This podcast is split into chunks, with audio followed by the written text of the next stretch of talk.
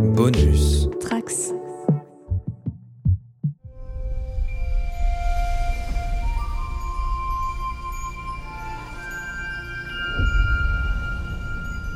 Bonjour à tous les trekkers et trekkies de toutes sortes, je suis le commandeur Guigui et je suis ravi de vous accueillir à bord de la station du Cadran Pop, le podcast sur Star Trek écoutable dans toute la galaxie et sur toutes vos applications de podcast via le flux du coin pop. Cet épisode 6 de la saison 3 de Picard est sans doute un pic en termes de fanservice, mais est-ce que autant de fanservice dans un épisode rend vraiment service à une série? C'est la question sur laquelle on va se pencher durant l'heure qui vient. Engage. Geordie! Such pathetic old warriors. I too was once irrational, violent. Is anybody you know still the person you knew? This is life or death. It's always life or death, John Luke. When has it not been? Working. Alors bien sûr, pour en parler, je ne serai pas tout seul, je suis avec un équipage d'élite comme d'habitude avec notre expert Romain Nigita. Salut Romain. Bonjour tout le monde Notre capitaine au cerveau positronique Manu. Salut tout le monde, content de vous retrouver encore. Ouais, pareil. Et la lieutenant Clara qui nous revient. Salut Clara. Salut, longue vie et prospérité à tous. Tout pareil. Alors, avant de commencer, je vais lire quelques messages subspatiaux euh, par rapport au podcast de la semaine dernière, donc parce que vous avez été nombreux, euh, par exemple, à nous dire que le personnage de Goldorak dont parlait Marina il y a deux semaines euh, était Minos, le chef suprême du clan de la Lune Noire.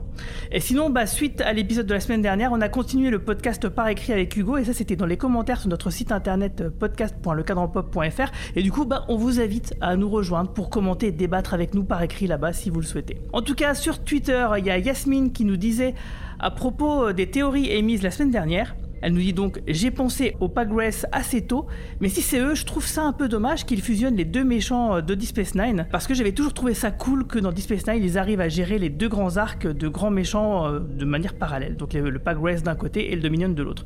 Alors c'est marrant parce que moi, de mon côté, j'ai toujours trouvé que c'était un défaut, qu'il n'y ait pas eu justement à un moment donné quelque chose qui converge et que c'est ce qui fait partie de un peu ma déception du final de Deep Space Nine, mais ça c'est un autre sujet. Et sinon on a Elliot Mini qui nous dit sur Twitter toujours euh, en rapport avec l'épisode de la semaine dernière, il dit qu'il bah, dit je comprends vos inquiétudes quant au possible retour au travers des premières saisons avec l'histoire qui semble peiner à avancer, la mystery box qui commence à pédaler dans la smoule, etc. Mais je suis toujours confiant dans le fait que Matalas cherche à ouvrir ses mystery box le plus vite possible. On n'aurait pas eu la dernière scène dans cet épisode sans ça, hein, où Jack Crusher se retourne vers sa mère et avoue direct, hein, donc oui effectivement. Et même si ça, ça se finit sur un cliffhanger un peu on sait dès à présent que l'abcès est percé et qu'on va parler du cas Crusher dès le début du prochain épisode, effectivement.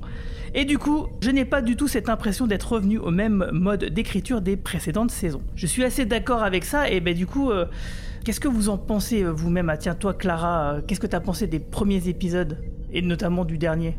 Je crois que je l'ai dit un peu sur Twitter, mais à chaque épisode, j'étais, euh, je sais pas, j'étais joyeuse. euh, ça fait vraiment du bien. Après, euh, encore une fois, je sais pas trop ce que ça fait si on n'a pas vu les, autres les autres séries de, Star Trek. Mais en tout cas, en tant que personne qui a regardé TNG, DS9 et Voyager et qui est vraiment une grosse grosse fan de Voyager, de DS9.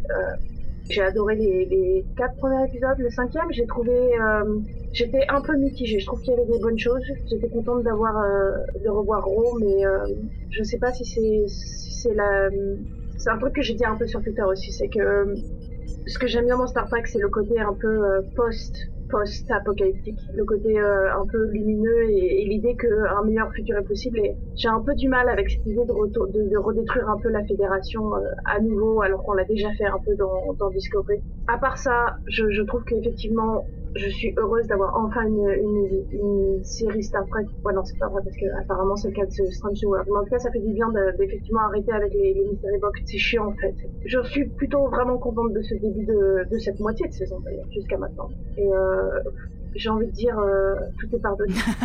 j'ai oublié la saison 1, j'ai oublié la saison 2, c'est pas grave. Ce- cette saison me donne, euh, si ce n'est tout ce que je veux, en tout cas, euh, tout ce dont j'avais besoin. D'accord, et, bah, et du coup, toi, Manu, euh, par rapport à l'épisode 5, est-ce que tu trouves, toi, qu'on est revenu au même mode d'écriture des précédentes saisons? Non, non, non, non, moi je continue d'être enthousiaste euh, semaine après semaine.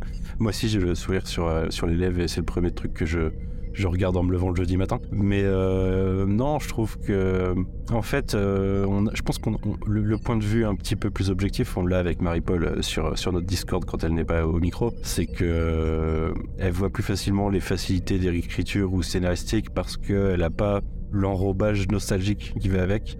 Mais en l'occurrence, je trouve que l'enrobage nostalgique est particulièrement fameux cette année. Que Matalas, ça, je pense, il, s'est pas mal concentré là-dessus et qu'il arrive à quelque chose qui est plutôt pas mal, quoi. Je vous dis pas ma réaction quand j'ai vu Raw la semaine dernière, j'ai j'ai- pété un plomb. On a été plus, enfin, j'ai j'ai pas été tout seul là-dessus.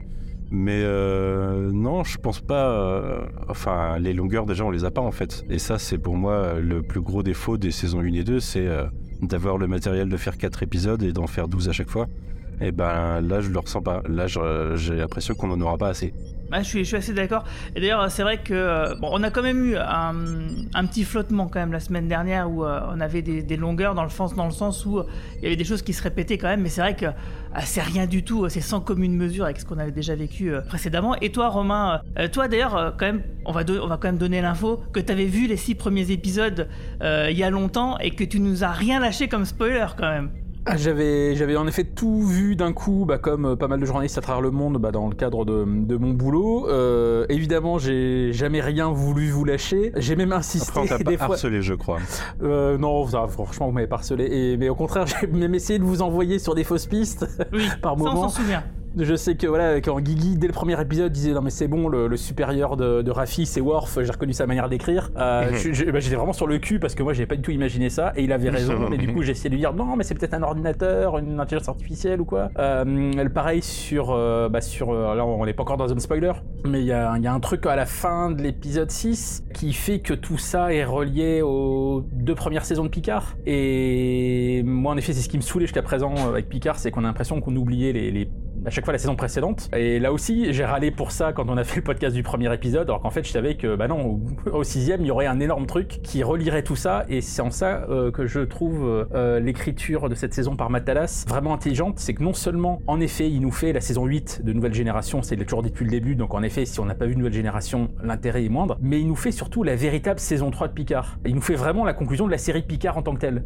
Euh, il a intégré euh, l'évolution euh, qui a été donnée à ce personnage-là par d'autres scénaristes que lui, donc dans la saison 1 et, la 2 sur laquelle il a tout un petit peu bossé. Donc je trouve que sa, manière de, tout intégrer, euh, le bon et le moins bon euh, de la franchise, est, euh, très réussie. Et vraiment sur cet épisode-là, c'est à nouveau une, belle réussite et je suis maintenant très très impatient de voir les, les quatre suivants que je n'ai pas encore vus. Là c'est pas du tout du bullshit, je les ai pas vus, mais je suis un peu de la même avis que Manu. Finalement, il se passe tellement de trucs, il n'y a pas de longueur qu'on se dit que, bah, que les quatre suivants ça va pas suffire pour, pour tout conclure. Alors soit ça va être bourre à craquer de choses et on sera super frustré parce qu'on aurait voulu plus, soit la fin va être euh, décevante parce que voilà, on est, on est déjà quasiment aux deux tiers de la saison, mais en tout cas, je suis vraiment très impatient de, de voir ça.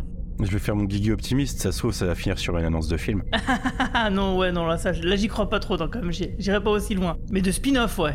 Ah ouais. Matalas retweet pas mal de gens qui demandent le spin-off Titan. Ah oui, là, c'est euh, clair et Next, net. Next Generation. Oh, je me demandais justement si ça allait pas finir sur euh, le The Titan. Tu sais, un, un message marqué The Titans will return. Ah bah truc ça, il comme le garde à mon avis sous le coude. Je pense qu'il risque de le dégainer si jamais effectivement. euh, Bah, euh, et puis le capitaine, les gens commencent à l'aimer. quoi. Ouais, Shaw, il est excellent. euh, tout le monde commence à le kiffer. D'ailleurs, euh, big up à, à l'équipe de Strange New Pod, donc euh, nos amis podcasteurs euh, américains qui justement sont en train d'interviewer euh, euh, cette semaine dans leur podcast euh, l'acteur qui interprète le capitaine Shaw, qui a l'air d'être quelqu'un de très sympathique. Et, mais en tout cas, oui, t'as raison, Romain, dans ce que tu dis par rapport au fait qu'il intègre des choses bonnes ou moins bonnes euh, des, précédentes saisons et qu'il le fait plutôt avec brio, bah, c'est ce que je disais par rapport au personnage de Raffi où je trouve justement la trajectoire du personnage conforme à ce que nous avait présenté du personnage et qui avait été plutôt oublié en saison 2. Donc euh, effectivement, il rattrape un peu toutes les choses aux branches pour euh, essayer de donner quelque chose de cohérent. Et là, il le prouve effectivement manifestement avec cet épisode dont on va parler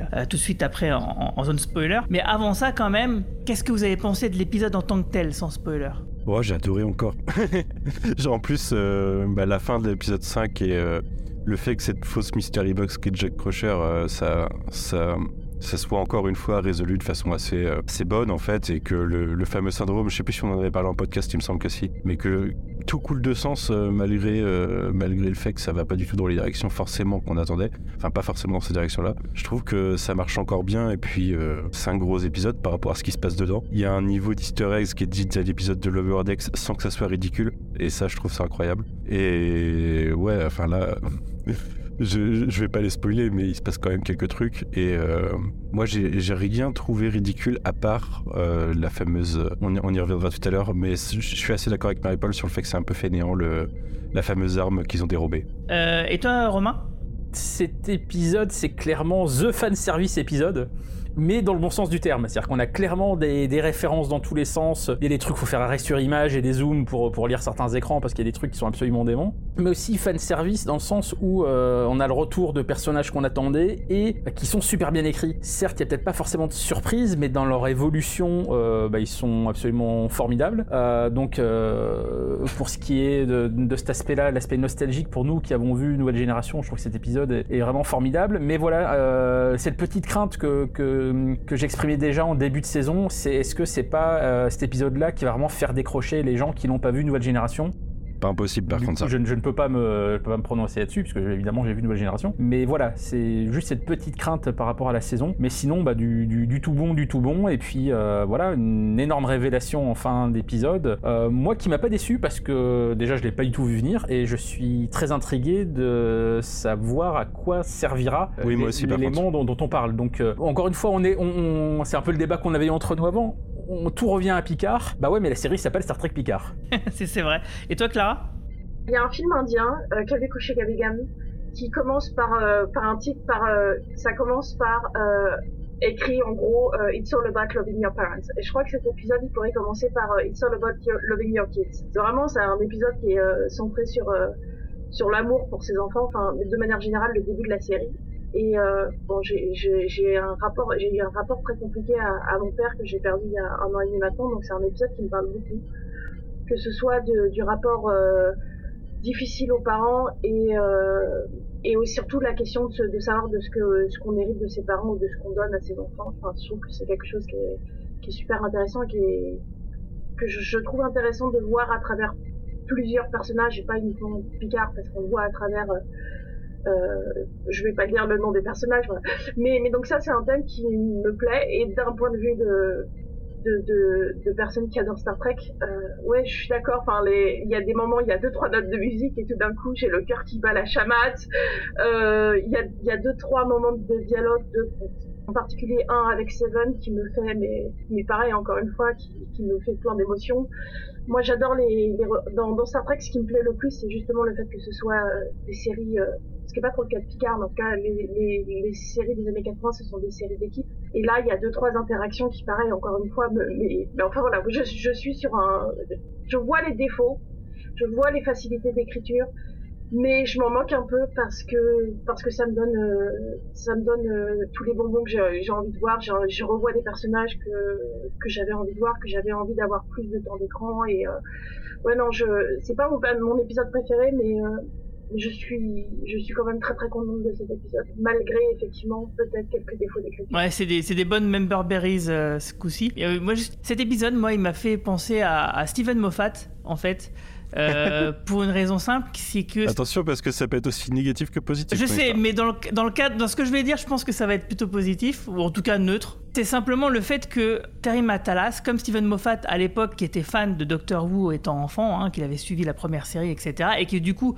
il est clair et net que dans son run, il a injecté euh, des idées qu'il a dû euh, maturer depuis des décennies hein, dans sa tête et qu'il les a couchées sur papier pour en faire justement bon, bah, les saisons qu'on connaît. Bah, je pense que Terry Matalas, il a été un peu dans le même cas de figure, c'est-à-dire que pendant 20 ans, il a dû s'imaginer euh, qu'est-ce que ce serait la suite de la nouvelle génération.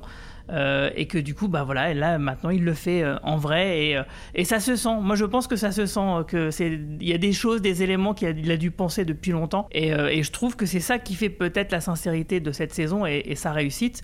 Et du coup, voilà, moi je trouve que effectivement cet épisode, il est, j'ai jamais vu autant de fan service de ma vie, je crois, en si peu de temps hors parodie, hein, effectivement, hors euh, Lower Decks par exemple. Mais euh, oui, ça, malgré les défauts d'écriture qu'il peut y avoir, parce qu'il y en a hein, quand même, on va pas se le cacher, mais quand même, putain, moi j'ai cru que j'allais, j'allais exploser de bonheur, quoi. Il y avait tellement de trucs qui étaient, qui faisaient plaisir je veux dire, voilà, bon là maintenant, et en plus de ça, souvenez-vous que dans les saisons précédentes, arrivé à l'épisode 6, on savait que ça allait merder. à ce niveau, niveau de la saison, on savait que ça commençait vraiment. À... En gros, ça commence toujours à, merder à partir de l'épisode 4-5. Et euh, au sixième, on est convaincu que voilà, c'est bon, euh, ça, va aller dans le mur. Là, euh, pour le moment, on est plutôt, plutôt confiant et donc bah, j'espère qu'effectivement, les quatre derniers épisodes, eh bah, ils vont être tout aussi réussis. Et ben du coup, on va passer directement dans la zone spoiler. Red alert!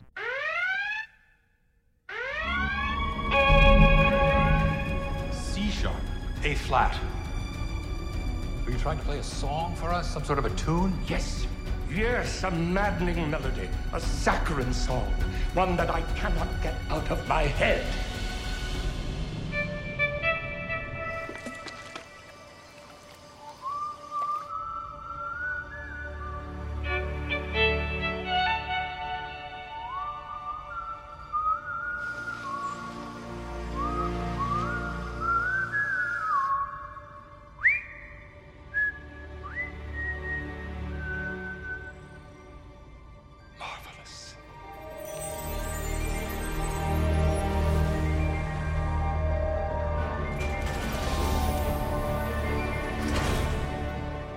Did you know it would work? I shared that tune decades ago with another dear friend. One who dreamt of crows and aspired to thwart Moriarty with the intellect of Holmes. Somebody who couldn't whistle worth a damn.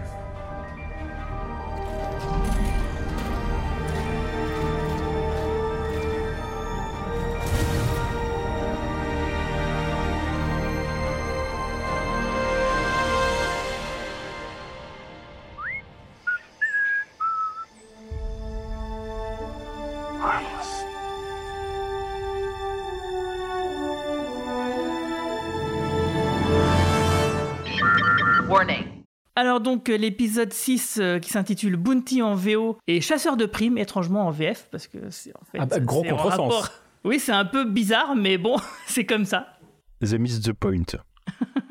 Ouais, c'est parce que Bounty, euh, c'est la prime. C'est la prime. De Bounty Hunter en anglais, mais ça n'a aucun sens. Mais là, du coup, effectivement, euh, donc euh, là, je fais mon médi des, des podcasts X-Files, c'est que là, effectivement, Bounty, c'est en rapport au, vaisseau Klingon qui est, qui est utilisé dans l'épisode, qui est en rapport, lui, au film Star Trek 3 et 4. Ah, moi, je crois que c'était la barre au chocolat et à la noix de coco. Avec de la noix de coco dedans, non, c'était pas ça. Donc, l'épisode a été écrit par Christopher Moffett et encore réalisé par Dan Liu, comme la semaine dernière. Et donc, moi, je trouve que la réalisation plutôt solide. Donc euh, cet épisode va nous montrer Worf, Riker et Raffi qui doivent s'introduire dans la station Daystrom qui est top secrète euh, sur l'intelligence artificielle entre autres de Starfleet pour faire éclater au grand jour un complot visant à anéantir la Fédération, ça vous le savez évidemment. Et pour ça, Picard doit faire appel au seul être pouvant encore l'aider dans tout l'univers. Il s'agit de l'ancien ingénieur en chef de l'Enterprise, Jordi Laforge. L'épisode, il commence quand même d'une manière plutôt intéressante, c'est qu'on a enfin le retour de Vadik avec une scène qui lui est dédiée où euh, elle, euh, fait part, de ses états d'âme à son équipage en disant que voilà, euh, bon voilà, donc c'est confirmé que c'est un métamorphe, hein, un, changeant, une changeante. Et, donc du coup, elle dit que voilà que c'est une grosse souffrance en fait bah, d'arborer un peu l'aspect solide et du coup elle en disant ça elle regarde sa cigarette son cigare donc euh, voilà, elle s'oblige à fumer, c'est bizarre. Euh, et, du coup, il y a des gens qui trouvaient ça bizarre justement qu'elle fume, mais c'est vrai que en se souvenant bien, il y a quand même un métamorphe qui fume aussi dans le film Star Trek 6, alors que peut-être finalement les, euh, les métamorphes, peut-être ils aiment bien ça fumer quand même, je ne sais pas. Justement, il y en a qui interprètent ça comme un indice que c'est peut-être pas une changeling, mais une. Euh, j'ai oublié le nom de l'espèce métamorphe de, de Star Trek 6. moi aussi, c'est pareil, j'ai oublié. Mais par contre, du coup, je me demande pourquoi elle a des cicatrices. C'est ça qui me. Est-ce qu'il y aurait une raison à ça ou pas? Bah, je me suis posé la question cet après-midi, j'ai essayé de chercher, j'ai rien trouvé pour l'instant. Moi, alors moi, j'ai une théorie là-dessus. C'est donc euh, pour ceux qui n'ont pas vu DS9, euh, les les changelings, enfin les changeants, euh, sont sont donc l'ennemi, l'un des ennemis principaux, et euh, il se trouve qu'à un moment, on découvre qu'ils ont un virus qui les empêche de se retransformer, et euh, c'est pas un, c'est un spoiler pour DS9, mais c'est de cet épisode, donc euh, on, on découvre plus tard qu'en fait c'est un virus qui a été créé par la section 31 euh, et qui a été transmis via. Mais ils le disent d'ailleurs dans cet épisode de Picard. Via Odo, ouais. Ils passent sur le fait qu'ils disent que c'est Starfleet qui les a soignés, enfin c'est Starfleet. Non, non, non, ils, ils, disent bien que ça vient de chez eux, ils parlent de la section 31, mais ils disent que euh, les plaies et la honte sont des deux côtés en fait. Oui, oui, mais il dit Starfleet, euh, mais Starfleet a donné la, la, le remède, la solution, ouais. le vaccin, etc. C'est pas vrai parce que c'est Julian à l'opposé de Starfleet qui l'a fait. Mais parce que pour moi, donc, moi ma, vrai, ma théorie en fait, ma théorie, c'est que ce virus a en fait, malgré qu'il a été soigné, a quand même euh, laissé des cicatrices chez certains, certains et, les, et, a, et a changé leur euh, leur manière d'être, un peu comme euh, le Covid long, si tu veux, ils ont un, un Covid long mais avec le virus déchangeant parce qu'elle dit euh, autour euh, aux gens autour d'elle, elle dit un truc euh, du genre, elle dit en anglais, il define, unshapen, un truc comme ça. Donc elle dit qu'ils sont, ils ont pas de forme, mais qu'ils sont mal définis, etc. Ils ont l'air d'être, ça a l'air un peu d'être des, enfin ils ont l'air, ils ont l'air d'être imparfaits pour des change, pour des, des changeants. Donc euh, moi je pense que en fait ils ont été déformés par le virus. Mais pourtant ça leur a donné une capacité de, une capacité de se métamorphoser euh, en solide bien plus crédible que Odo ne pouvait le faire. Hein. Donc euh, c'est étrange. Ils étaient toujours, ils, ils, étaient déjà toujours capables de se transformer mieux que Odo en fait, parce que ce qu'on apprend c'est qu'ils Enfin, il y, y, a eu un imposteur de Bashir, oui, donc oui. Mais moi, je pense que les cicatrices, le fait que qu'ils soient plus solides et le fait qu'ils aient une texture de, de viande comme ça, c'est sur le fait que euh, le virus a laissé des séquelles, euh, si ce n'est sur tous, en tout cas sur, sur une partie de des, des, des Ça expliquerait sa coupe de cheveux merdique. J'adore toujours le personnage en tout cas. Est-ce que ça explique qu'elle en fasse des caisses par contre? Parce que moi, c'est comme, comme, le gros souci que j'ai que ce, que ce personnage-là, c'est que quand même. Oh, est, on est vraiment comme dans la caricature du, du bad guy euh, twirling moustache. Enfin, c'est. Euh, ouais, c'est vrai. Ouais, Mais bon, le... peut-être que dans le prochain épisode, on aura un retournement là-dessus. En tout cas, c'est ce que j'espère. Mais t'as raison, c'est vrai. Moi, c'est le seul point noir que j'ai depuis le début de la saison, c'est quand même elle. Euh, et là, c'est particulièrement sur cette scène-là, qu'en plus qui commence l'épisode. Le, le, seul truc que, que, qui, est, qui, est, rigolo, c'est que je sais pas si vous avez remarqué, c'est la seule qui dit Picard sans prononcer le D à la fin, qui le dit à la française. C'est la seule qui sait dire Picard. C'est peut-être parce qu'elle est canadienne, euh, Amanda Plummer, mais euh, mais voilà. Mais à part ça, euh, je trouve que quand même, on n'est pas franchement dans le registre de la subtilité. Moi personnellement, j'aime bien ce, ce côté euh, trop, mais je comprends que je comprends que ça puisse être compliqué pour d'autres. Mais personnellement, moi, j'adore son, son jeu. Pareil. Je suis assez d'accord avec ça. La scène d'après, donc on a Crusher qui apprend à Picard que Jack donc souffre du même syndrome que lui. Ce rapport à une grosse surprise du coup. Ouais, c'est vrai. Finalement, c'est euh, c'est plutôt logique. Bon alors après, effectivement, il, lui, il a l'air de comment dire d'avoir la maladie qui se développe, en tout cas qui s'exprime assez tôt dans sa vie, parce que bon, il a que la vingtaine. Hein. Mais en tout cas, oui, voilà, c'est une vraie euh, conséquence non seulement de la saison 1 de Picard, mais aussi de la fin de la nouvelle génération. Ouais, bah c'était la, la condamnation génétique de Picard, forcément, à partir du moment où on aborde sa descendance, euh, la question allait se poser. Après, il le dit, euh, il a vécu des décennies avec, euh, mais ça a l'air un particulier chez Jack, quoi. Oui, parce qu'en fait, on, on, dit quand même la Mystery Box, elle est levée par rapport à ça. Donc oui, Crusher, elle dit que depuis tout petit, il avait des petites crises, etc. Mais bon, elle avait jamais, enfin, elle a, elle a guéri, enfin, elle a soigné ça assez euh, tranquillement, quoi. Mais, mais quand même, euh, on sait que les, les changeants, ils veulent mettre la main sur Jack, ils disent que c'est un asset. C'est que, voilà, il y a, y a quand même autre chose. autre chose derrière, quoi. C'est obligé. En effet je sais pas si c'est en, en, lien ou juste en lien avec ce qu'on découvre à la fin, mais euh, j'ai une question. Est-ce que la maladie en question dont il, entre guillemets, meurt à la fin de la saison 1, c'est la même maladie qu'il, euh, dont il parle dans Nemesis ou c'en est une autre? Il a Non, c'est la même, ouais. Mais il en parle pas dans, dans Nemesis, il en parle de... Enfin, c'est dans All Good Things dans Nemesis, dans le film Nemesis, son clone explique que quand il était enfant, il a été euh, diagnostiqué euh, avec une maladie que Picard dit euh, ah oui je me souviens. Ouais c'est ça ouais. Ah oui ouais, ça, ah, oui j'avais oublié cette scène ouais, c'est vrai. Et tout un truc c'est justement c'est qu'il essaie de récupérer Picard parce qu'il a besoin de Picard pour le soigner de, du truc. Non non c'est pas la même chose non non non dans Nemesis si je me souviens bien euh, c'est qu'en fait le processus de clonage il est pas très bon et euh, il est en train de mourir de ça et il a besoin de récupérer euh, du matériel génétique de Picard de buter Picard je sais pas de faire oui, le oui. vampire quoi. Ça n'a rien à parce voir, que, mais parce qu'il était censé être vieilli. Voilà, c'est ça. Et dire au moment qu'il a eu cette maladie. Non, non, c'est pas ça parce que la, la, maladie, en fait, elle rend un peu fou, quoi. C'est une sorte d'Alzheimer en, en, en, réalité, comme on le voit à la fin de la série de la nouvelle génération. Et euh, effectivement, c'était censé le tuer à la fin de la saison 1 et ça aurait dû le tuer, sauf que bon, bah, il est devenu un golem positronique. Du coup, bah, c'est dommage, il y a pas la... comme dit Jack, euh, ils le font pas à sa taille. Ouais, enfin, le Deus Ex Machina, il arrive dans cet épisode. Oui. il y a un certain docteur qui va revenir un peu, je pense. Tu crois? Ouais. Ouais, je pense qu'il a une partie de la personnalité de Sung, euh, Data. Euh, oui, c'est possible, oui, c'est possible. à la fin, ils le disent. C'est pas possible, c'est sûr. Ils le disent. Ils disent qu'il a mis une, qu'il a un mélange de. Bon, puisqu'on spoil, il dit littéralement qu'il a un mélange de, de Zoom, Before, Lore et Data, et principalement Data, mais qu'il a un peu des trois autres. Du coup, ouais, on a cette scène entre Jack et Picard dans le holodeck, hein, qui est un peu le prolongement de ce qu'on avait eu euh, dans l'épisode 4. Bah, je trouve que du coup, euh, leur dynamique, elle, prend bien et que Jack, euh, bah, je trouve ça plutôt crédible, sa réaction. Enfin, pour, le moment, moi, tout va bien là-dessus, quoi. Ouais, pareil. Je trouve que c'est. On est dans la lignée des discussions tête à tête, cœur ouvert des épisodes précédents. Alors, certes, ça, ça donne l'impression de redite un petit peu des fois. Mais, euh, mais non, je trouve que c'est. Non, et puis en plus de ça, ça laisse bien comprendre que du temps s'est passé, que ça fait à peu près une semaine qu'ils sont euh, sur le Titan, par exemple. Donc euh, voilà, moi, c'est le genre de petits détails qui m'intéressent parce qu'effectivement, euh, ça permet de voir que les personnages ils, se rapprochent et ça se fait pas euh, en quelques heures, ça se fait en quelques jours. Et, ça, du coup, c'est un, petit détail qui a son importance, je trouve. Et euh, ce qui est intéressant avec cette scène, c'est que, bah, comme on l'a un peu dit tout à l'heure en intro, cette histoire de, de, filiation, de choses qu'on se transmet, voilà, il se trouve que c'est une maladie, mais au fur et à mesure de l'épisode, vers plein d'autres choses, ça va, il va y avoir des échos pendant tout l'épisode.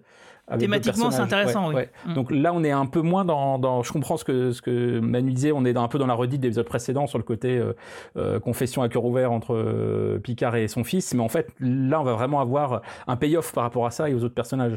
Donc en ça, c'est quand même vachement bien écrit. C'est vrai qu'il euh, y a tout, comme je le disais il y a quelques podcasts, euh, souvent euh, il y a un, double usage de la plupart des scènes, ce qui fait que finalement les épisodes sont assez denses et, plutôt cohérents les uns avec les autres et que ça se répond bien et c'est ce qui fait que ça marche en fait. Et ça va même se répondre avec, les vaisseaux. Il y, a, un montage vraiment qui est vachement bien avec le côté justement de, génération, plusieurs générations de vaisseaux et plusieurs, plusieurs générations de personnes. C'est malin, c'est vrai que c'est plutôt malin. Mais en tout cas, il y a quand même une scène qui est quand même, moi qui m'a fait euh, triper de ouf, c'est les retrouvailles entre Worf euh, et Picard, Crusher et Riker, et puis euh, Seven et, et Raffi évidemment. avec des vannes sur le vin, enfin, enfin plein de, de, de, trucs très amusants, et puis même que je trouve que Worf, il, il, il garde son côté élément comique Klingon, comme il avait avant, mais l'âge euh, faisant et sa sagesse acquise fait qu'il a aussi un petit côté Spock dans, dans, le décalage, dans les vannes, je trouve. Et donc, du coup, je trouve que le tout euh, se, se marie plutôt bien. Et aussi, bah, cette scène, c'est un peu quelque part la première fois qu'on a une scène où on a un personnage euh, de Voyager, de Deep Space Nine et des personnages de la Next J dans la même pièce. Quoi. Ça fait plaisir. C'est un détail, mais ça fait plaisir. Ah, surtout, on, on attendait que Worf retrouve les autres depuis le début de la saison. Enfin, il faut attendre l'épisode 6 pour avoir ça. Moi, l'un des trucs qui me rendait triste, c'était le fait de savoir que Beverly avait dû mettre de côté tous ses anciens tous ses anciens potes euh, pour pouvoir protéger son fils. Parce que encore une fois moi ce que j'adore dans dans les séries et dans Star Trek en particulier c'est c'est les relations entre les personnages. Donc moi ça me rendait triste. Donc voir euh, Crusher euh, faire des câlins à Worf et et plus tard à Jordi forcément j'étais contente. Surtout en fait moi ça me rend ça me permet d'avoir ce que j'aime dans Worf sans ce que j'aime pas. Parce que Worf il m'énervait très facilement avec son côté un peu radical et réac et, et exactement. Il y a un épisode, il y a un épisode où littéralement il se met du côté des, presque on va dire de l'extrême droite ou en tout cas des, des conservateurs. Tu euh. parles de l'épisode sur Raisa dans la saison 6 de Deep Space Nine. Oui, voilà, qui m'avait fait, qui m'avait fait vraiment le détester. Et, euh, et là, je suis contente que en fait ils aient gardé son vraiment son bon côté parce que je pense que ça peut être un bon personnage, mais qui était trop souvent rendu antipathique par euh, par ouais son côté un peu euh, trop réac et, et donc euh, ça, ça, ça, fait du bien de, de, de le voir changer un peu. Il a la sagesse de l'âge.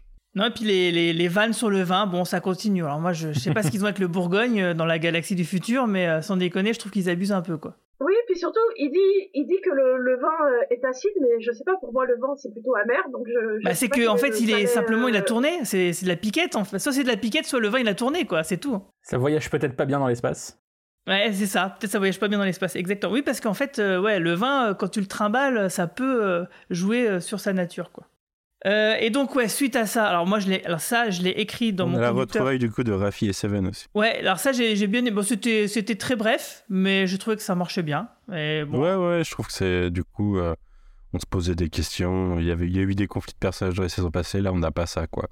On a un truc un truc sobre, ça marche bien. Ouais, ça marche très, bah ça est nickel et puis du coup on a envie bah, de les voir un peu plus quoi. Donc ouais, non c'est nickel, ça prend pas la tête, c'est vachement bien. Exactement. La scène suivante, c'est je l'ai noté en capital sur mon conducteur, c'est enfin une putain de scène réussie de briefing. Je veux dire, euh, pour moi, c'est super important parce que là, donc, du coup, ils font le briefing pour savoir comment est-ce qu'ils vont s'infiltrer dans la station Daystorm pour justement avoir les informations euh, du registre, bah, je sais pas, enfin, de savoir qu'est-ce que les, les, les, changeants, ils ont bien pu piquer d'autres sur cette station-là pour savoir qu'est-ce qu'ils veulent faire. Donc, c'est important d'y aller. Et la seule façon, c'est d'aller sur la station pour avoir l'information. Donc, il faut s'infiltrer dedans et elle est super, c'est une forteresse, quoi. Et donc, du coup, vraie scène de briefing où chacun a un truc intéressant à dire. Et j'ai envie. Alors là, j'ai marqué, pas comme dans Discovery. en fait, dans Discovery, tu as l'impression que la scène de, de, briefing, euh, chaque personnage attend son tour pour sortir une réplique pour faire comme Star Trek. Comme du Star Trek, mais en fait, ce qu'ils disent, c'est vain c'est idiot et ça n'apporte rien. Quoi.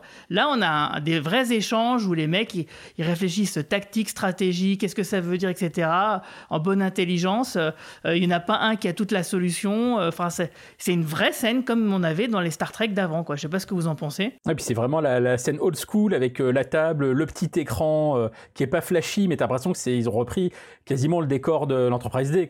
C'est la première fois, c'est la première saison où on est vraiment sur un vaisseau de Starfleet déjà, donc ça ça aide à retrouver un peu l'esprit original et du coup, oui, oui, on retrouve ça et, c'est un peu cool. Moi, je voulais noter que dans cette scène, il y a une réplique, je crois que c'est Seven qui le dit, que dans les infos de Raw, il y avait un moyen de contourner les, les inhibiteurs de transport et que c'est exactement ce qui l'empêchait de partir de son vaisseau avant de mourir. Ce qui suggère quand même que peut-être elle n'est pas morte. Ouais, que les prophètes t'entendent.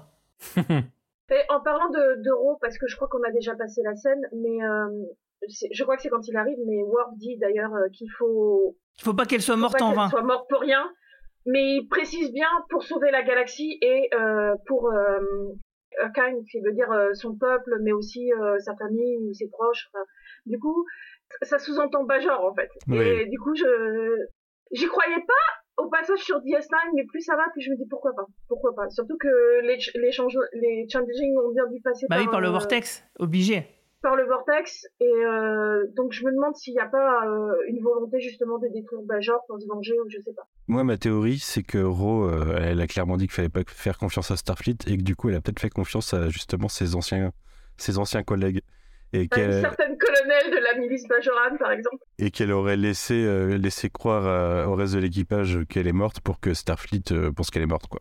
Ouais. Ouais, c'est pas mal. En tout cas, justement, ça me fait penser, euh, avec Clara sur Internet, on avait fait des paris pour savoir quels sont les personnages euh, autres euh, qui étaient annoncés aller apparaître en guest.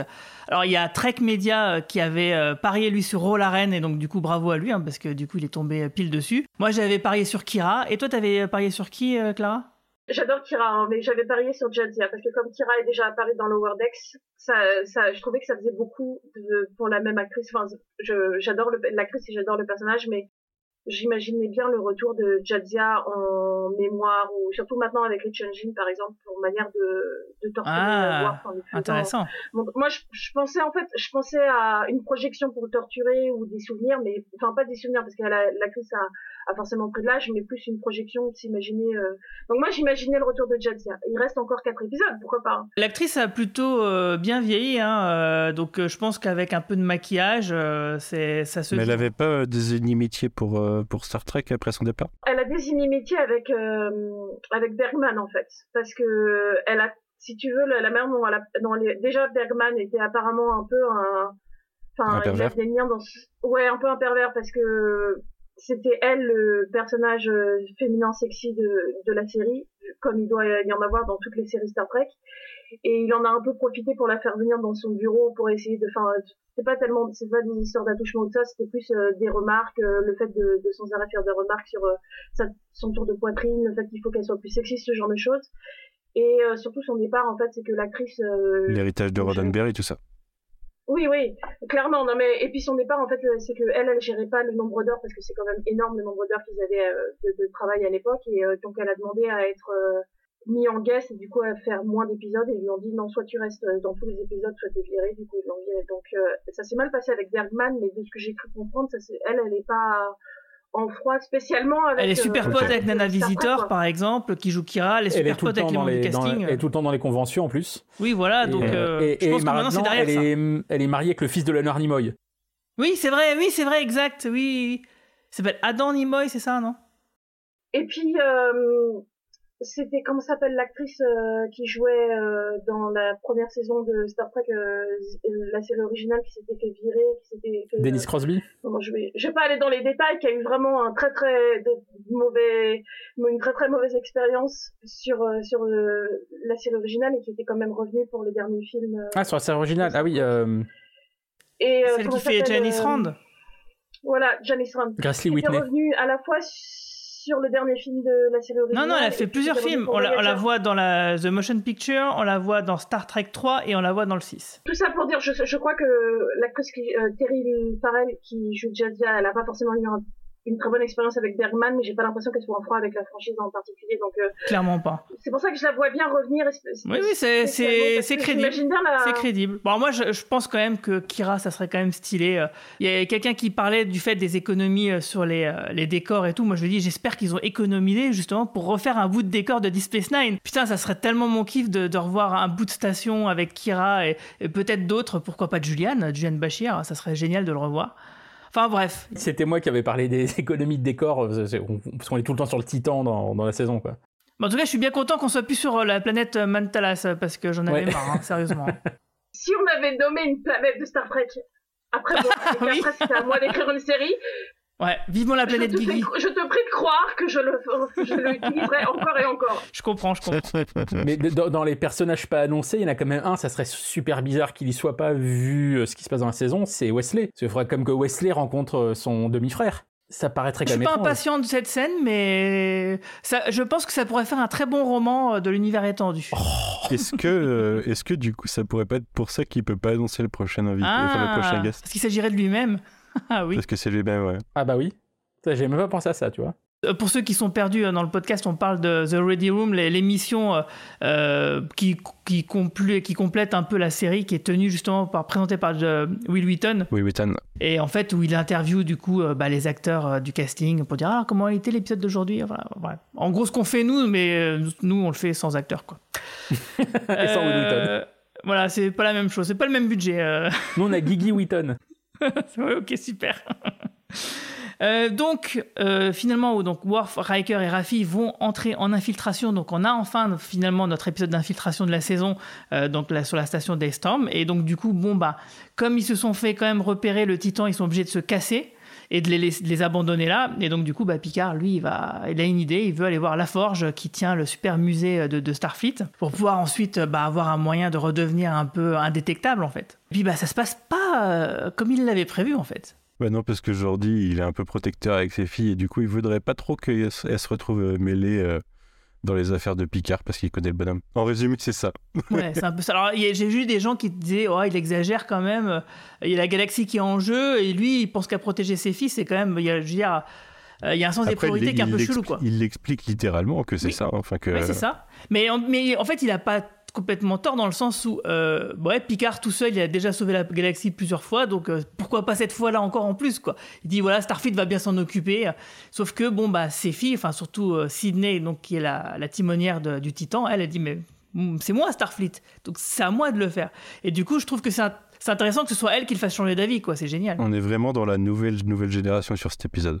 Avec les deux filles de Jordi et, et Jack. Et presque euh, Seven, j'ai envie de dire. Parce qu'elle elle est quasiment une nouvelle génération. euh. Elle n'a pas encore trouvé sa place euh, post-Voyager. Et ça, donne vraiment cette, cette vibe de la New Generation qu'ils annonçaient au premier épisode. Je suis pas, je suis pas trop sûre parce que, en fait, je, trouve que l'argument de Jordi qui veut protéger ses filles est tout à fait valide comme, comme réaction. Ce que je trouve en fait mal fait, c'est que dans le dialogue, c'est que quand il parle avec Picard, on a l'impression que Picard lui demande son aide pour un truc très personnel, quoi. Alors que là, en fait, on est en train de nous dire quand même que euh, Starfleet a été complètement euh, noyauté par euh, par les, les changelins et qui sont, enfin, il y a un vrai. côté où de toute façon, qu'elles veulent être, ou- qu'elles veulent ou pas, euh, elles sont en danger, quoi.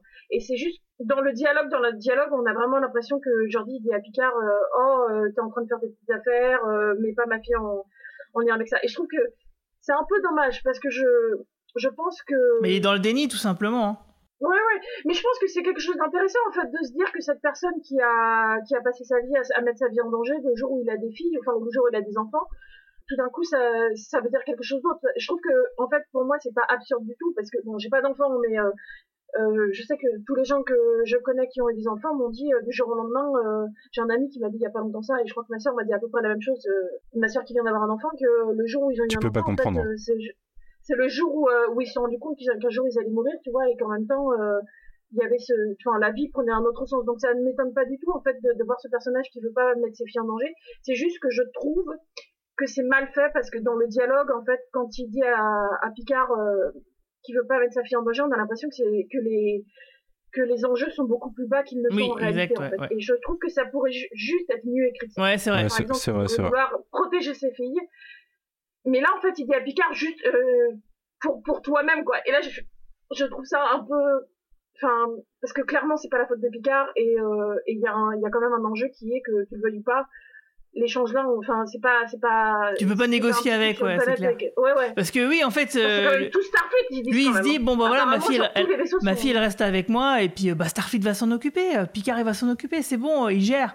Ouais, enfin bon, quand même, si tu l'aides pas, il va rien gérer du tout, hein, donc. euh, Là où ça montre aussi la manière dont Jordi voit sa fille, je pense, c'est que je que c'est qu'il la voit encore comme une enfant et il se dit de toute façon qu'elle parte avec Picard ou pas, ça va rien changer parce qu'elle euh, finalement elle euh, c'est juste une petite euh, une petite enseigne au bas de l'échelle alors qu'en fait pas du tout, il la voit pas comme quelqu'un qui pourra faire la différence au sein de l'équipage. C'est aussi ça qu'elle lui Mm. explique Ouais, c'est vrai. sa fille quand elle parle avec elle, c'est que ah bah certes c'est aussi sa famille, l'équipage etc. Il devrait comprendre ça patati patata mais mais toi notamment la scène qu'il y a plus tard quand elle lui dit bah tu sais quand je faisais exprès de cracher euh, mon speeder c'était pour te voir ensuite le réparer et apprendre à tes côtés. C'est qu'en fait il a pas il, pas encore réalisé que c'était quelqu'un c'est une officier comme comme il l'était lui euh, il y a 30 ans au sein de l'entreprise D qui va permettre d'apporter sa pierre à l'édifice et possiblement de changer la galaxie. Et donc euh, l'enlever de l'équipage c'est aussi enlever une partie de l'aide euh, dont Picard a, besoin. Et c'est aussi ça qui réalise que Jordi réalise au fur et à mesure de l'épisode c'est que c'est plus c'est plus une gamine quoi. Il y a un autre aspect pour moi que la relation à, ses, à ses filles dans l'épisode, dans sa relation avec Picard, c'est euh, il y a aussi un, petit côté. euh, lui maintenant, il a un commandement, il, est responsable du musée et Picard lui demande de mettre ça en péril. Et sachant que lui, il a été euh, dans l'équipage de Picard pendant longtemps à, à voir Picard demander ce genre de choses à d'autres gens. Et là, là, c'est à lui qu'il demande et j'ai l'impression qu'il y a une, sorte de petite trahison personnelle aussi qu'il ressent. Ouais, bah, en tout cas, c'est oui, c'est vrai qu'il n'a pas la même euh, relation avec Picard qu'il avait à l'époque, hein, parce qu'il était subordonné. Maintenant, ils sont euh, bon pas égaux, mais mais pas loin. Et donc du coup, ouais, il lui dit euh, non, mais franchement, j'ai j'ai pas envie. Bah, quoi. quand, euh, quand Jack et. J'ai oublié le nom de la fille de, de Jordi. Sydney. Quand, quand, ouais, quand ils volent le, le cloaking device et que Jordi croit que c'est Picard qui a fait ça, il le prend plutôt mal là, à ce moment-là. Il le sent comme une vraie trahison. Quoi. Mais du coup, ça, ça rejoint aussi euh, ce que disait euh, Romain, c'est-à-dire que à ce moment-là, Jordi n'imagine pas que sa fille est capable de faire la différence. Et là, à ce moment-là, il va, il va le remarquer du coup. Et ça, c'est plutôt malin. Et il y a le petit côté aussi, euh, touche pas à ma fille, qui est, qui est Oui, assez drôle. avec Jack, ouais, voit- ouais, on reste de ma fille, toi. Qu'il peut se passer Elle un petit truc entre, entre Jack et, et, et Sydney. Et euh, en- on va beaucoup parler de, de easter eggs, mais il y a une sorte d'easter qui est un peu rigolo. Est-ce que vous avez remarqué qui jouait l'autre fille de Jordi? Bah, C'est la vraie fille de Levar Burton, qui, qui, joue, Ok. euh, qui joue Alandra. Qui joue pas aussi bien que l'actrice qui joue Sydney d'ailleurs. On est d'accord. Je pense que c'est pour ça qu'ils lui ont donné Le plus petit rôle. quoi. Ouais. Elle a, elle a zéro réplique. Enfin, je veux dire, elle a- C'est plus elle a un caméo, ouais. Deux répliques en tout. Mais bon, ça va. Mais elle elle je- s'en sort quand Je même. trouve ça mignon. Ça va. Je trouve, euh, on a vu pire. On a vu pire. Oui, ça m'a pas spécialement choqué. Et euh, qu'est-ce que je voulais dire? Ah oui, donc du coup, euh, ça c'est. Et puis après, c'est du coup, c'est sympa de le voir après euh, installer euh, le, le, le truc euh, de d'invisibilité des Klingons sur le vaisseau. Donc il aide sa fille, elle met. Donc ouais, c'est bon, c'est check, c'est fait. Euh, mais du coup, avant ça, effectivement, la, la scène où Seven et, et Jack discutent de tous les vaisseaux, qu'ils énumèrent un peu tous les vaisseaux. Alors, c'est Hyper bien. bien, hyper ça, bien. génial. Alors moi, le l'Enterprise A euh, de Kirk, oui, effectivement, c'est aussi un de mes Moi, le. Voyager, le Voyager avec le dialogue de Seven, euh, Ah, ça, ça fait ça fait plaisir. Ouais, c'est clair. Parce que là, ça, ça nous montre justement ce que ressent Seven, euh, qu'elle a, qu'elle a pas trouvé de nouvelle famille en fait depuis qu'elle a quitté le Voyager. Et alors moi, ça m'appelle à une suite. Désolé, Ah oui, ah non, mais c'est clair, Désolé, ça m'appelle à une suite. Mais moi, j'ai signé, Mais, euh, signé une pétition, hein, je crois, hein, euh, pour demander ça. hein. Deux choses sur cette scène, c'est que un, euh, ils ont mis trois trois notes de des génériques pour euh, chacun des vaisseaux, enfin des génériques de leur série correspondante pour chacun des vaisseaux. Et bon bah, tu sais tout de suite ça ça, ça envoie l'émotion quoi. Quand tu vois le Defiant, ça commence avec le où ils te mettent deux trois notes de, de DS9, puis le l'Enterprise de Kirk et, euh, et Voyager. Et franchement, enfin Je sais que c'est facile, mais j'en ai rien à faire. Moi, je, moi, ça marche sur moi. Je suis une grosse cliente. Mais euh, oui, non, en fait, cette histoire de Seven qui n'a pas retrouvé de famille, ça me donne un peu la même chose qu'avec Beverly qui a dû euh, se séparer de de tous ses, ses amis de, de l'Enterprise. Je, ça me détruit un peu euh, émotionnellement de me dire que surtout j'adore sa, sa relation avec Janeway et elle fait référence plusieurs fois à Janeway, mais du coup je me je, je, je sais Moi, je veux ce caméo, hein, je suis désolé, je veux ce caméo. Ah, mais je pense qu'ils vont pas le faire à cause de Prodigy, c'est sûr. Ouais, c'est ce que j'ai Tant que la, tant que la série Prodigy est pas terminée, je pense pas qu'ils peuvent utiliser cette carte-là. Cela dit, il y a un truc qui pourrait. Il y, a, une réplique dans la saison, dans l'épisode précédent qui pourrait soit être une explication de pourquoi on va pas la voir, soit une, une préparation au fait qu'elle arrive. C'est justement qu'à un moment on nous dit que, que Ro a essayé de contacter Janeway et que euh, en gros, les gens qui s'occupent de, son staff et tout sont complètement euh, pris par les, les changements et que et qu'elle est pas joignable, quoi.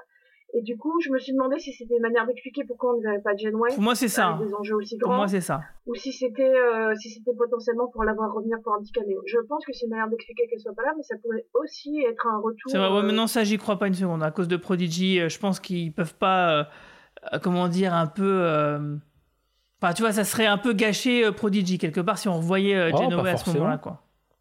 Bah, ils peuvent faire un truc à la Nemesis. Hein. Je veux dire, ils ont pas besoin de lui donner, ils ont pas besoin de dire euh, d'autres choses. On n'a pas besoin de savoir. mais c'est pas pareil, Nemesis. Nemesis, elle avait fini sa série, elle avait plus rien devant. Enfin, il y avait rien à gâcher, tu vois. Ce que je veux dire, c'est qu'on sait déjà qu'elle a envie. Donc si elle arrive ne serait-ce qu'à la fin avec un vaisseau et qu'on la voit à travers l'écran en train de dire Picard je suis là pour t'aider et qu'elle euh, et que tu vois son vaisseau tiré t'as pas besoin je sais pas moi ce que je veux moi c'est Deep Space Nine c'est pas Voyager donc c'est pour ça moi je je crois pas euh, au retour de Kira mais c'est le personnage que je veux voir le plus parce que c'est mon personnage préféré de, de tout Star Trek mais euh, je j'y crois pas trop mais ah ouais moi j'y crois de plus en plus. À qui? À Kira ça m'étonnerait pas qu'il y ait un petit caméo de Genoa justement. Euh, ok. Je sais pas. Pourquoi pas Ça se fait sans avoir trop à expliquer de trucs. Surtout que par rapport à Prodigy, à un moment, il y, y, a un dialogue qui, fait référence un peu à la deuxième partie de la saison 1 de Prodigy. Je sais pas si vous l'avez remarqué, quand euh, ils expliquent que euh, ils peuvent pas justement se cacher n'importe où parce que tous les vaisseaux maintenant sont reliés. Ah ah, ce, que, Picard découvre. Et c'est clairement un truc qui est utilisé dans la deuxième partie de la saison 1 de Prodigy, ce, cette espèce de réseau entre tous les vaisseaux. Euh, pour ceux qui n'ont pas vu Prodigy, en gros, il y aurait une histoire de virus qui pourrait se transmettre à tous les vaisseaux de Starfleet parce qu'ils sont tous reliés entre eux. Donc tu sens quand même que malgré tout, autour d'un dialogue, ils assument le fait que Prodigy fait effectivement partie de, de, de la franchise de la continuité, ce qui est clairement bah, le cas. Mais là, ils l'assument totalement. Donc est-ce que ça, toi, ton, ton truc de base qui est de dire on peut pas avoir Genoway parce qu'il y a Prodigy qui ça complique les choses, bah non, ils ont l'air d'intégrer tout ça. Donc euh, moi je ah pense bah, qu'en effet, même, je pense si ça, ça, gâche, scène, ça gâcherait un petit peu l'impression le, émotionnelle que tu pourrais avoir de Prodigy si tu la revoyais maintenant. Mais bon, ça c'est juste moi. Moi je pense pas, moi. non, mais tu sais qu'elle a envie de toute façon, à part ça. Exactement. Hein. À partir du moment où tu sais qu'elle a envie. Bah, en tout cas, à, propos de caméo, euh, puisqu'on parle de caméo, euh, bah, revenons un petit peu sur la station d'Aystrom, parce que donc on a Worf, Riker, Raffi qui se promènent et ils vont tomber euh, sur Moriarty, qui n'est pas vraiment Moriarty. Alors ça, je vous avoue que... T'es un peu passé vite. Euh, c'est encore comme la dernière fois, t'accélères Guigui exprès parce qu'il est 21h50. c'est de notre faute aussi parce qu'on n'arrête pas de renvoyer. T'es quand même passé sur la fin de cette scène après, euh, après le Voyager où on découvre, parce que moi je m'étais fait spoiler le titre VF, du coup je m'attendais pas du tout à ça, mais que le titre de l'épisode il vient du putain HMS Bounty de Star Trek 4 quoi. Eh oui, parce qu'il était nommé comme ça par Dr McCoy celui qui est. Euh, et euh, je crois que c'est Jack qui dit euh, celui avec, les baleines. bonne vanne. Voilà, c'est tout. C'était juste pour mentionner ça. c'est vrai. Bon, alors du coup, je reprends. Alors, à propos de caméo, donc. donc, on, revient sur la station d'Extreme avec Worf Riker et Raffi qui sont en infiltration et donc qui vont tomber sur professeur Moriarty qui n'est pas le professeur Moriarty. Alors, est-ce que vous avez trouvé ça un peu facile comme truc? Et qu'ils auraient peut-être pas dû le griller dans la bande-annonce ou ça va? Moi, j'ai trouvé ça bien, mais qu'ils auraient pas dû le griller dans la bande-annonce. Tout ce qu'on a vu dans la bande-annonce, c'est quasiment ce qu'il y a dans l'épisode, en fait. Bah, c'est un peu une arnaque. Parce que moi, du coup, je m'étais imaginé que c'était le vrai euh, hologramme Moriarty qui était embauché par Starfleet pour gérer le truc, et je me suis dit, oh putain, le mec, il a trouvé un super boulot. Euh, je, trouvais ça intéressant, tu vois. Et en fait, non, pas du tout. C'est euh, juste une projection du nouvel Android, data slash lore slash before slash song, euh, qui, bah, qui projetait euh, Moriarty parce qu'il avait reconnu euh, Riker. Et d'ailleurs, du coup. Mais je trouve, ça, je trouve ça assez malin au final de nous avoir leurré avec Moriarty pour que, ce soit, que Moriarty soit un indice sur Data. C'est ça. Je trouve que c'est génial. on savait qu'il allait revenir. Enfin, ouais, non, ça aurait pu être l'or potentiellement. Ah mais non, On mais moi que Data euh, revienne, euh, alors parce que là effectivement, et donc il, il- c'est bon, c'est pas le vrai Data parce que c'est encore une copie. hein. donc je rappelle que dans la saison 1 de Picard, bah, c'était le Data qu'on voit, c'était aussi une copie. Donc le vrai Data est quand même mort dans Nemesis, quoi. Donc on peut dire que c'est un clone. Mais là c'est un clone qui est mixé quand même avec Lore, donc son jumeau diabolique. Avec euh, Before, le prototype qui avait, été retrouvé dans le film Nemesis, et euh, donc visiblement une partie de la personnalité euh, de son créateur, euh, le fils Song. Donc c'est quand même une nouvelle créature un peu quelque part, même si elle est un peu morcelée et qui est, elle a des côtés de data. Quoi. Et donc du coup, euh, ouais, faire euh, reja- rejaillir les souvenirs, parce que du coup, cette créature-là, c'est la première fois qu'elle voit Riker arriver, et du coup, qu'est-ce qu'elle fait? Eh ben, elle évoque le premier souvenir qu'a eu Data de sa rencontre avec Riker. Et je trouve ça génial, quoi. Ah, Ça, c'est- beaucoup mieux que, que Moriarty, parce qu'en plus, le montage avec les, les extraits de Rendez-vous à Fairpoint, donc le pilote de NextG, marche vachement bien. On revoit le Riker pas, pas barbu, par contre, ça fait mal.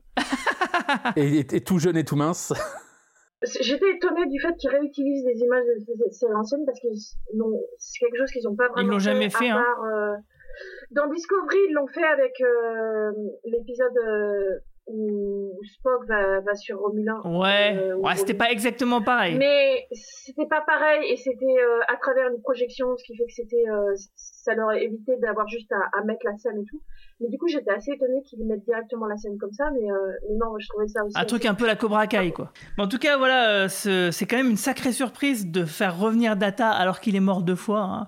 Mais j'avoue que l'explication, la façon dont c'est mis me convainc plutôt. Il y a juste quand même que je trouve un peu chelou, c'est que le professeur Song, après avoir donné son golem, parce qu'il devait se soigner lui-même euh, d'une maladie, quoi, après avoir donné son golem à, à Picard, bah, qu'il en ait pas refait un autre, mais plutôt qu'il ait créé une nouvelle créature, en fait. Pour moi, l'explication qu'il explique, c'est que justement, il voulait, il voulait euh, allonger sa vie et qu'il s'est rendu compte que l'important, c'était pas d'allonger ta vie, mais c'était. Ouais, mais bon, je trouve que ces, en motivations, elles sont vachement fluctuantes euh, d'une année sur l'autre. Oui. C'est Oui, ça que je trouve chelou, tu vois.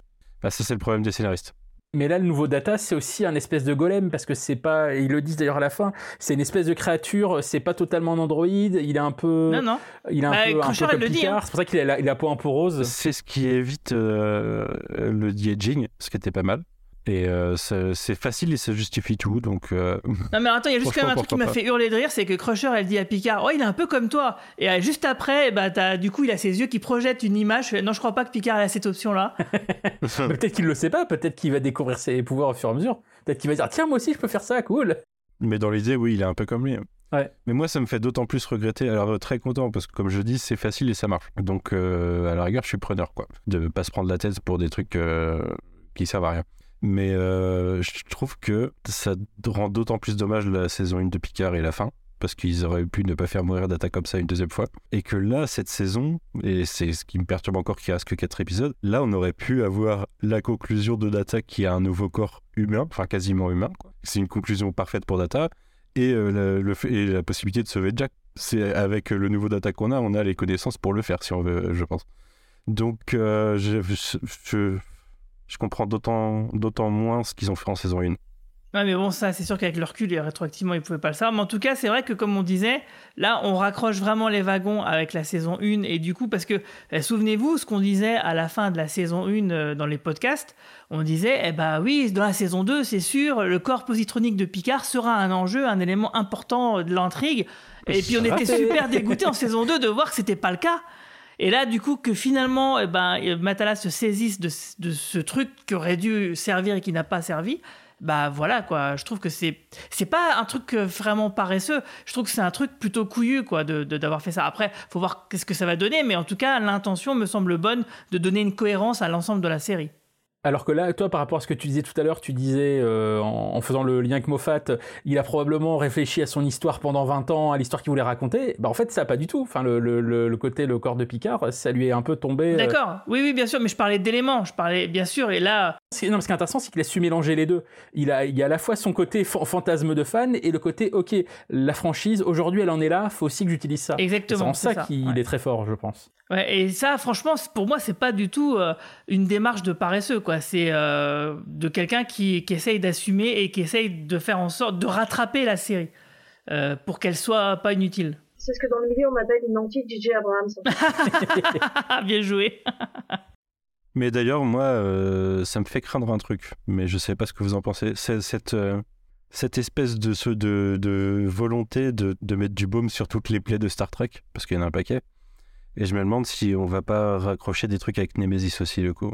En fait, dans l'intérêt du corps de Picard, je me demande s'il va pas l'utiliser pour, euh, je sais pas, refoutre en l'air un truc avec les Romuliens et déclencher une guerre pour que les solides ils se, ils se détruisent eux-mêmes, tu vois, une connerie comme ça. Je, je, pour moi, la, la seule importance du corps de Picard, euh, c'est presque dans Nemesis, quoi, qu'on en a donné une importance. Mais à part ça, euh, je vois pas ce qu'ils veulent faire avec.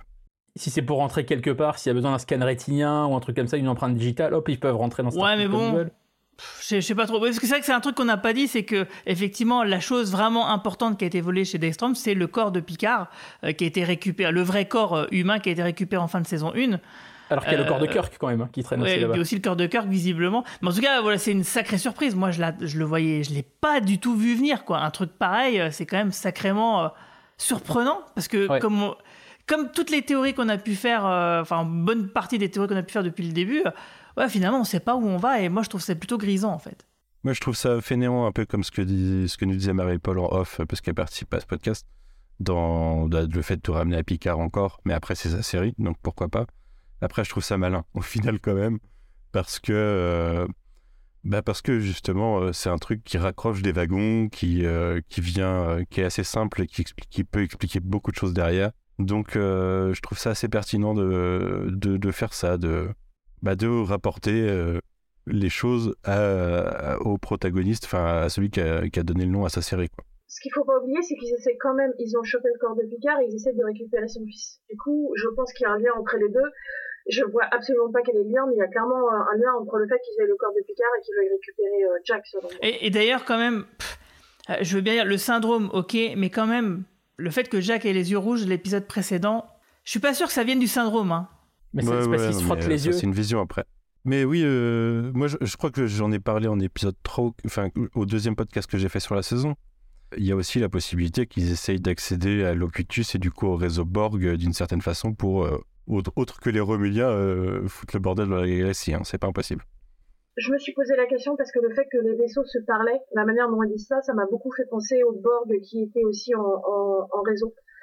Euh, effectivement. Et pour ce que tu disais sur Nemesis, il y a quand même énormément de choses qui moi m'ont rappelé Nemesis, ne serait-ce que justement quand euh, donc quand il y a Moriarty et qui a ce- en fait euh, on entend des notes de musique et Riker comprend que c'est la musique que- qu'essayait de siffler euh, Data et il explique à Worf que euh, c'était une musique qu'il a entendue un ami siffler et il explique que c'est un ami qui euh, rêvait de corbeau qui se battait qui rêvait de, se battre contre Moriarty en étant Et qui savait pas siffler. et qui sait pas siffler or le fait qu'il sache pas siffler, c'est ce que euh, Riker justement dit à la fin de Nemesis, à la fin de Nemesis quand il lève un verre euh, pour euh, en hommage de Data. Il y a Picard qui dit quelque chose et ensuite il y a Riker et Riker ce qu'il raconte c'est justement exactement cette scène. Il explique la première fois que j'ai vu Data, il était dans le holodeck, dans une fois dans le holodeck en train d'essayer de siffler et il était incapable de siffler. Du coup ça m'a quand même énormément fait penser à, à Picard c'est pour ça que je posais la question sur cette maladie, ah pardon à Picard, à Nemesis parce que si tu fais euh, la maladie de, de Picard euh, qui est celle euh, auquel fait référence euh, son clone dans Nemesis, euh, cette scène en question et cette référence au fait qu'il savent pas etc. Je trouve que ça fait quand même beaucoup de choses qui sont en lien avec Nemesis, donc c'est je, je, je me pose Enfin, non, parce que dans Nemesis, c'est Nemesis qui fait des références à la nouvelle génération. Pour moi, là, on fait des références à la nouvelle génération, hein, tout simplement. Ça pourrait aussi vouloir dire que d'une certaine façon, ça se trouve, Data, il est conscient du discours de, de Riker. Et comme c'est le discours euh, sur euh, le moment où il est mort pour euh, Riker, c'est un- une façon de lui rappeler directement qui il est, quoi. Par contre, il y a un truc qu'on n'a pas dit, vu que tu parlais du, corps de Picard, je pense que du coup, on peut parler du fait qu'ils ont ramené Data sur le vaisseau. Et moi, ce qui m'a fait plaisir, c'est de voir le regard de Jordi qui voit Data. Parce que un truc qu'on oublie, qui est complètement oublié dans les films, mais c'est que le, la personne la plus proche de Data, c'est pas Picard dans la série, c'est c'est Jordi. Vraiment, Jordi et Picard, c'est un, c'est un couple euh, amical. Hein. Mais euh, enfin, Jordi, c'est son pote, c'est quoi. C'est son vrai pote, quoi. ils sont c'est c'est c'est eux qui discutent enfin quand ils il y en a un qui doit discuter c'est souvent avec l'autre qui discute ils sont ensemble Ah, ils ont Euh, beaucoup philosophé, c'est Moriarty- sûr. l'histoire de Moriarty ça vient justement de, de Jordi et Data qui s'amusent sur le l'holodeck il y a plein de trucs comme ça et euh, et justement dans Nemesis quand euh, Data meurt à aucun moment on voit Jordi dire quoi, que ce soit. Il y a, Picard et, Riker qui disent des trucs, mais et du coup, je, enfin, je sais pas, moi, ça m'a vraiment touché de voir Jordi qui voit son pote revenir, quoi parce que je trouve qu'il avait été un peu oublié euh, Je, suis d'accord, moi c'est un truc que j'attendais. Hein. De, bah, du coup, je l'avais dit, bah, je pensais pas que Data allait revenir. Moi, je me disais, ah, c'est quand même dommage que Jordi ne rencontre pas Soji, la fille de Data. Pour moi, ça semblait important. quoi. Et là, effectivement, cette scène-là, elle est vraiment, que ce soit Brent Spiner ou, ou Lever Burton, euh, je trouve qu'ils ont vraiment fait bien fait passer l'émotion. Ça marche euh, du feu de Dieu. quoi. Alors, donc du coup, pour terminer, euh, il y a un cliffhanger, hein, autre que le corps de Picard, c'est que Riker, bah, dans l'infiltration, il se fait capturer. C'est Vadik qui le récupère, euh, qui le met donc sur son vaisseau. Et en fait, euh, parce qu'en fait, elle dit au début de l'épisode ah ben on va essayer qui veut trouver tous les proches de voilà c'est ça. Et donc bien sûr ils ont euh, kidnappé euh, Diana Troy et qui donc se retrouve avec son mari son cher mari Riker. Et mais est-ce que c'est vraiment elle? Bah attends elle est sur un vaisseau qui est, qui est rempli de, de changeling. Oui c'est possible. Bah, je pense qu'il va, bah, en fait, se poser la je question. me suis posé la question et je me suis dit Riker il serait direct. Bah oui c'est ça le truc c'est qu'ils le sont direct. Et en plus de ça mais, mais ça on le saura dans l'épisode suivant. Là on n'a pas eu le temps. Peut-être qu'au début de l'épisode suivant il a fait Riker fait ah bah attendez vous me prenez pour des cons c'est pas ma meuf essayer de lui envoyer des dit, il a dit par, par la pensée, et elle va, elle va pas répondre, il va comprendre tout de suite que c'est pas elle. Mais euh, Peut-être. Bah, moi, pour moi, c'est clair que c'est elle, parce que du coup, justement, l'épisode 7 euh, permettra, par le truchement de Diana, euh, en savoir plus sur Vadik, qui a l'air d'être quand même un peu plus compliqué qu'il n'y paraît par rapport à sa mission et à ses pairs. Je suis d'accord avec Donc du coup, le fait d'avoir Troy à bord, bah, ça va être vraiment parfait pour ça, quoi. Et de plus, pragmatiquement, ce serait perdre un épisode que ça soit pas elle par rapport à quatre épisodes qui restent pour la fin de saison. Complètement d'accord. Ça serait perdre un épisode. C'est une, manière, une manière plutôt euh, efficace de ramener le personnage dans l'intrigue et de la faire participer pleinement. Euh, alors, c'est effectivement, c'est un, un trope euh, qui est un peu classique, un peu déjà vu, mais je trouve que là, ça marche très bien. Mais du coup, moi j'ai une autre question, c'est un, est-ce qu'ils ont aussi leur fille? Et deux, quand elle dit je veux voir tous ses proches, etc. Moi ça me ça me laisse sous-entendre que potentiellement ils ont récupéré Larry ou d'autres personnes. Bah, ou c'est en cours, en cours de route. Par exemple, je, je, je pense pas qu'on le voit parce que ça a pas l'air d'être euh, le truc de Natalas, mais par exemple, comment il s'appelle le Romulan, le. Elnor. Le Elnor. Elnor. Ah, ce serait pas mal, ouais, de revoir euh, Elnor aussi. Parce que je, je, donc je parle beaucoup euh, tous les samedis matins, je parle ou les dimanches, je parle de Picard avec ma mère au téléphone et je sais que elle c'est un personnage qui lui manque beaucoup des saisons 1 et 2. Et ça serait enfin je pense que ça m'étonne enfin la manière dont elle dit faire revenir ses proches, je pense que ça m'étonnerait pas qu'ils aient récupéré d'autres personnes parce qu'elle a pas dit trouver moi une personne qui m'aime bien quoi. Elle a dit retrouver moi toutes les personnes avec qui potentiellement il pourrait, ouais, trouver du réconfort même. Ouais, Ah, il faut ramener vache alors. Quoi? Ils vont ramener vache. ouais, il peut y avoir du monde, hein. ils peuvent ramener qui veulent à peu près. Mais, ils, ont, ils ont pas que ça à faire, hein. je pense que c'est quand même pas si facile. Je, sais pas, je sais pas si, si Vache c'est vraiment la personne à qui il irait pour, pour euh, en cas de problème. Quoi. Je suis pas sûr qu'elle soit super, euh, c'est vrai. super utile. On est d'accord. Je viens d'avoir une vision par rapport à ce que je disais tout à l'heure, si euh, ils veulent le corps de Picard pour essayer d'accéder au Borg. Les Borg, euh, on, a, on a Picard, on a Seven, on a Shaw. Ils ramènent Janeway et Cisco derrière, moi je vous dis. Oh putain, allez, allez, allez. Ah putain, oui. Grosse question, parce que pour le coup, euh, comment il s'appelle Every Books Every, Every Books, il a pas l'air d'être super intéressé dans la franchise. Et du coup, ça m'étonnerait qu'il le ramène, mais s'il ramène Cisco à la fin, je crois que j'en pleurais, quoi. franchement, s'ils sortent les Borg et qu'ils sortent pas de Genoué, je serais déçu. Parce que l'arc Borg de, de, de, Voyager, il est quand même important. Non mais Genoué, c'est complètement possible, euh, possible. En effet, Everett Brooks, je pense qu'il a pas envie, je crois qu'il est pas en état de toute façon. Euh, mais ouais, Genoué, euh, moi j'y crois complètement.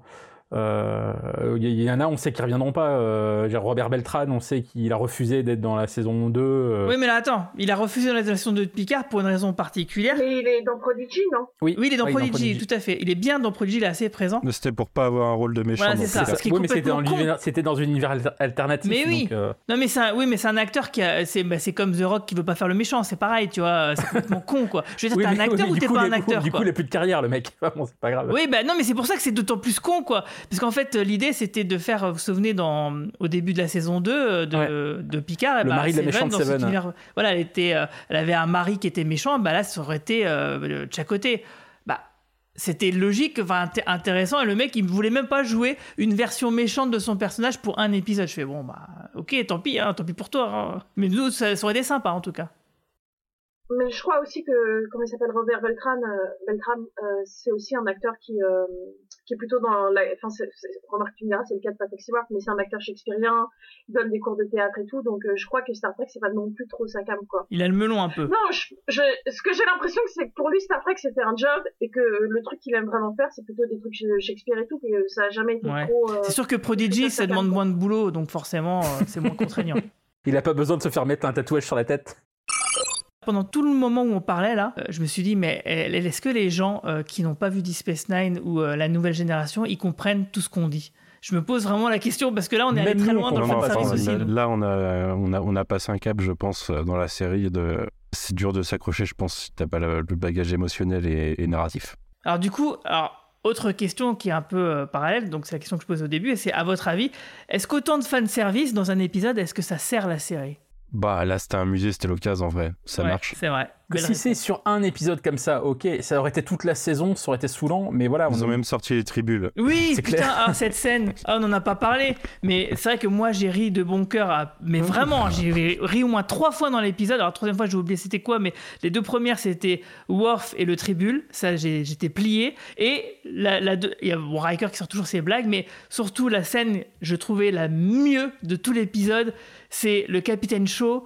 euh, qui se prosterne devant la forge avec Picard qui le regarde derrière genre mais what the fuck quoi. Ok C'est moi tu me traites comme de la merde et la forge c'est un dieu. Ok d'accord. Génial. Mais oui, mais tu vois son Je trouve à la allégeance. fois très drôle et très justifié, très justifié aussi, parce que le mec est un, est un ingénieur et que la forge... ah oui mais du coup c'est c'est la scène en reste euh, du coup le, le personnage de Shaw en devient que plus touchant. Et, euh, et la scène est drôle parce que t'as Picard tu vois dans son regard il se dit putain mais merde quoi Je suis d'accord, j'ai beaucoup ri là-dessus. du caviar Euh, Il y a un truc qu'on n'a pas dit, c'est le fait qu'à un moment, dans la première scène avec Vadik, euh, quand il y a un des changelins qui critique Vadik, il y a un Ouais, autre qui le bute, lui ouais. tire dessus, qui, euh, je, je, je pense pas que ce soit Anodin. anodin, Oui. parce que c'est quelque chose qui est répété plein de fois dans DS9, c'est que les, les changelins détestent les, les solides, parce que ils ont, fut un temps, ils ont été euh, euh, persécutés par eux. Et un truc dont ils sont très fiers, c'est de dire, vous les solides, vous vous, en- vous, vous entretuez entre vous, nous, euh, les changelins, nous ne nous entretuons jamais. Et je pense pas que Matalas, enfin, c'est quelque chose qui est tellement important dans le lore de DS9 que je pense pas que ce soit anodin. Oui, c'est vrai. Et- Il y en a trois qui se font buter dans cet épisode par, Ouais, par leur race. Ouais. euh, et puis il y a ça et le fait que euh, Vadik dise que euh, il y aura du silence en- à nouveau, euh, l'unité à nouveau, la paix à nouveau. Du coup, je me demande s'ils n'ont pas des problèmes justement euh, avec le fait de de, retour, de retourner dans le grand lien. Enfin, encore une fois, ça va avec ma théorie du virus qui les aurait fait muter et qui les aurait en- en- enlevé une partie de leur je capacité. vois pas en quoi changement, tuer tout le monde ça les guérirait en fait donc je pense que c'est plutôt une matière métaphorique quoi Je sais pas, mais après ça va un peu dans, ce que je disais au début, c'est que si c'est juste euh, pour montrer que c'est des grands méchants et qui s'entretuent entre eux, je trouve ça décevant parce que justement, euh, je pense que Star Trek n'a pas besoin de ça. Et, euh, et qu'au contraire, je trouve que c'est quelque chose qui est intéressant dans les changements, c'est que c'est quand même des, un peuple génocidaire, mais qui, qui naît de, du fait qu'eux-mêmes ont subi, euh, si n'est un génocide, en tout cas des persécutions énormes, et que ça raconte plein de choses intéressantes, et le fait que que qu'ils enlèvent ce côté en fait ils ont un sens de l'ordre et de, de la justice qui est pas forcément un, un- qui est pas forcément justifié mais qui est en tout cas très fort pour eux et du coup euh, je trouve ça je trouve ça dommage si c'est juste pour dire ah regarde ils sont très méchants ils s'entretuent entre eux parce que c'est un peu cliché comme manière d'écrire On est d'accord. Et toi, Romain, du coup, euh, la semaine prochaine, tu vas enfin découvrir donc un nouvel épisode. C'est ça, et puis en plus, je vais pas le découvrir en même temps que vous parce que je peux pas le voir le jour où ça sort. Donc je, vais, être obligé de naviguer entre les spoilers sur les réseaux sociaux. Donc je pense que ça va être assez compliqué. Euh, mais oui, moi je suis très très excité à l'idée de voir la suite parce que j'ai vraiment euh, beaucoup aimé euh, ce début de saison jusqu'à présent. Donc non, non, je suis vraiment très intrigué à l'idée de, de savoir ce qu'ils vont, ce qu'ils vont nous sortir. Donc euh, j'ai hâte. Ok, et ben du coup on va faire un petit point promo ou reco, hein, ça dépend hein, si vous avez euh, un truc euh, autre que Star Trek à recommander. Bah, du coup Manu, toi quoi de neuf? Euh, bah écoute, depuis le dernier enregistrement, on a ressorti un Tales from the Sewer où on parle du film. euh, du, bah, je crois qu'on euh, t'en a parlé euh, récemment, juste avant qu'il sorte. Euh, donc le film Tortue Ninja, euh, le destin des Tortues Ninja sur Netflix. Et on en enregistrera la semaine prochaine sur le tome 10 des Tortues Ninja de iComics. Donc ça, ça a repris. J'espère qu'on va pouvoir reprendre Stargate bientôt avec Clara. Et puis, euh, ouais, MCU, ça revient bientôt aussi. Ok, bah c'est cool, bonne nouvelle. Et toi Romain? Euh, je peux vous annoncer que ce dimanche dans le JDD, euh, bah, ça sera mon interview avec Brian Cox pour la quatrième saison de Succession. Euh, j'ai eu le plaisir de parler avec ce monsieur et surtout j'ai eu le plaisir non seulement de parler de Succession, mais également d'un téléfilm complètement obscur que moi j'adore qui s'appelle The Year of the Sex Olympics, qui est un téléfilm de 1968 écrit par, Ni- par Nigel Neal. Nigel Neal, c'est le monsieur qui a créé Quatermass. Bon, vraiment tous les fans de science-fiction connaissent Quatermass. Et ce téléfilm-là, The Year of the Sex Olympics, c'est tout simplement euh, l'anticipation de la télé-réalité. Euh, c'est un truc qui se passe dans le futur avec euh, un producteur de télé qui est joué joué par Brian Cox qui se dit bah tiens euh, pour créer le nouvel opium du peuple et ben on va mettre une famille à vivre sur une île déserte qu'on va filmer 24 heures sur 24 et puis comme c'est chiant et ben au bout de quelques jours il introduit un tueur en série sur l'île. Voilà c'est un truc absolument génial qui, est de- qui date de 68 et t'as l'impression que ça pourrait arriver en vrai aujourd'hui quoi. Ok, Ah, oh, super, bah, c'est bien noté. Et toi, Clara? Bah, en ce moment, je regarde la saison 3 de Ted Lasso, donc, euh, et enfin, comme j'ai besoin de douceur, je, quand je regarde pas Ted Lasso ou Star Trek, je regarde, euh, je me refais The Good Place. Voilà. Euh, faut que je me remette à Star Trek, du coup, me dit Manu. Ok, ça marche. En tout cas, merci à, euh, merci à toutes et tous de nous avoir suivis. Alors n'oubliez pas que si nos podcasts vous plaisent, bah, merci de mettre 5 petites jolies étoiles et sympathiques commentaires sur les applications où vous nous écoutez et que vous pouvez aussi nous retrouver sur Twitter, hein, Facebook et sur notre site internet podcast.lecadranpop.fr. Alors je vous souhaite à toutes et tous une longue vie et plein de prospérité. Salut. à bientôt salut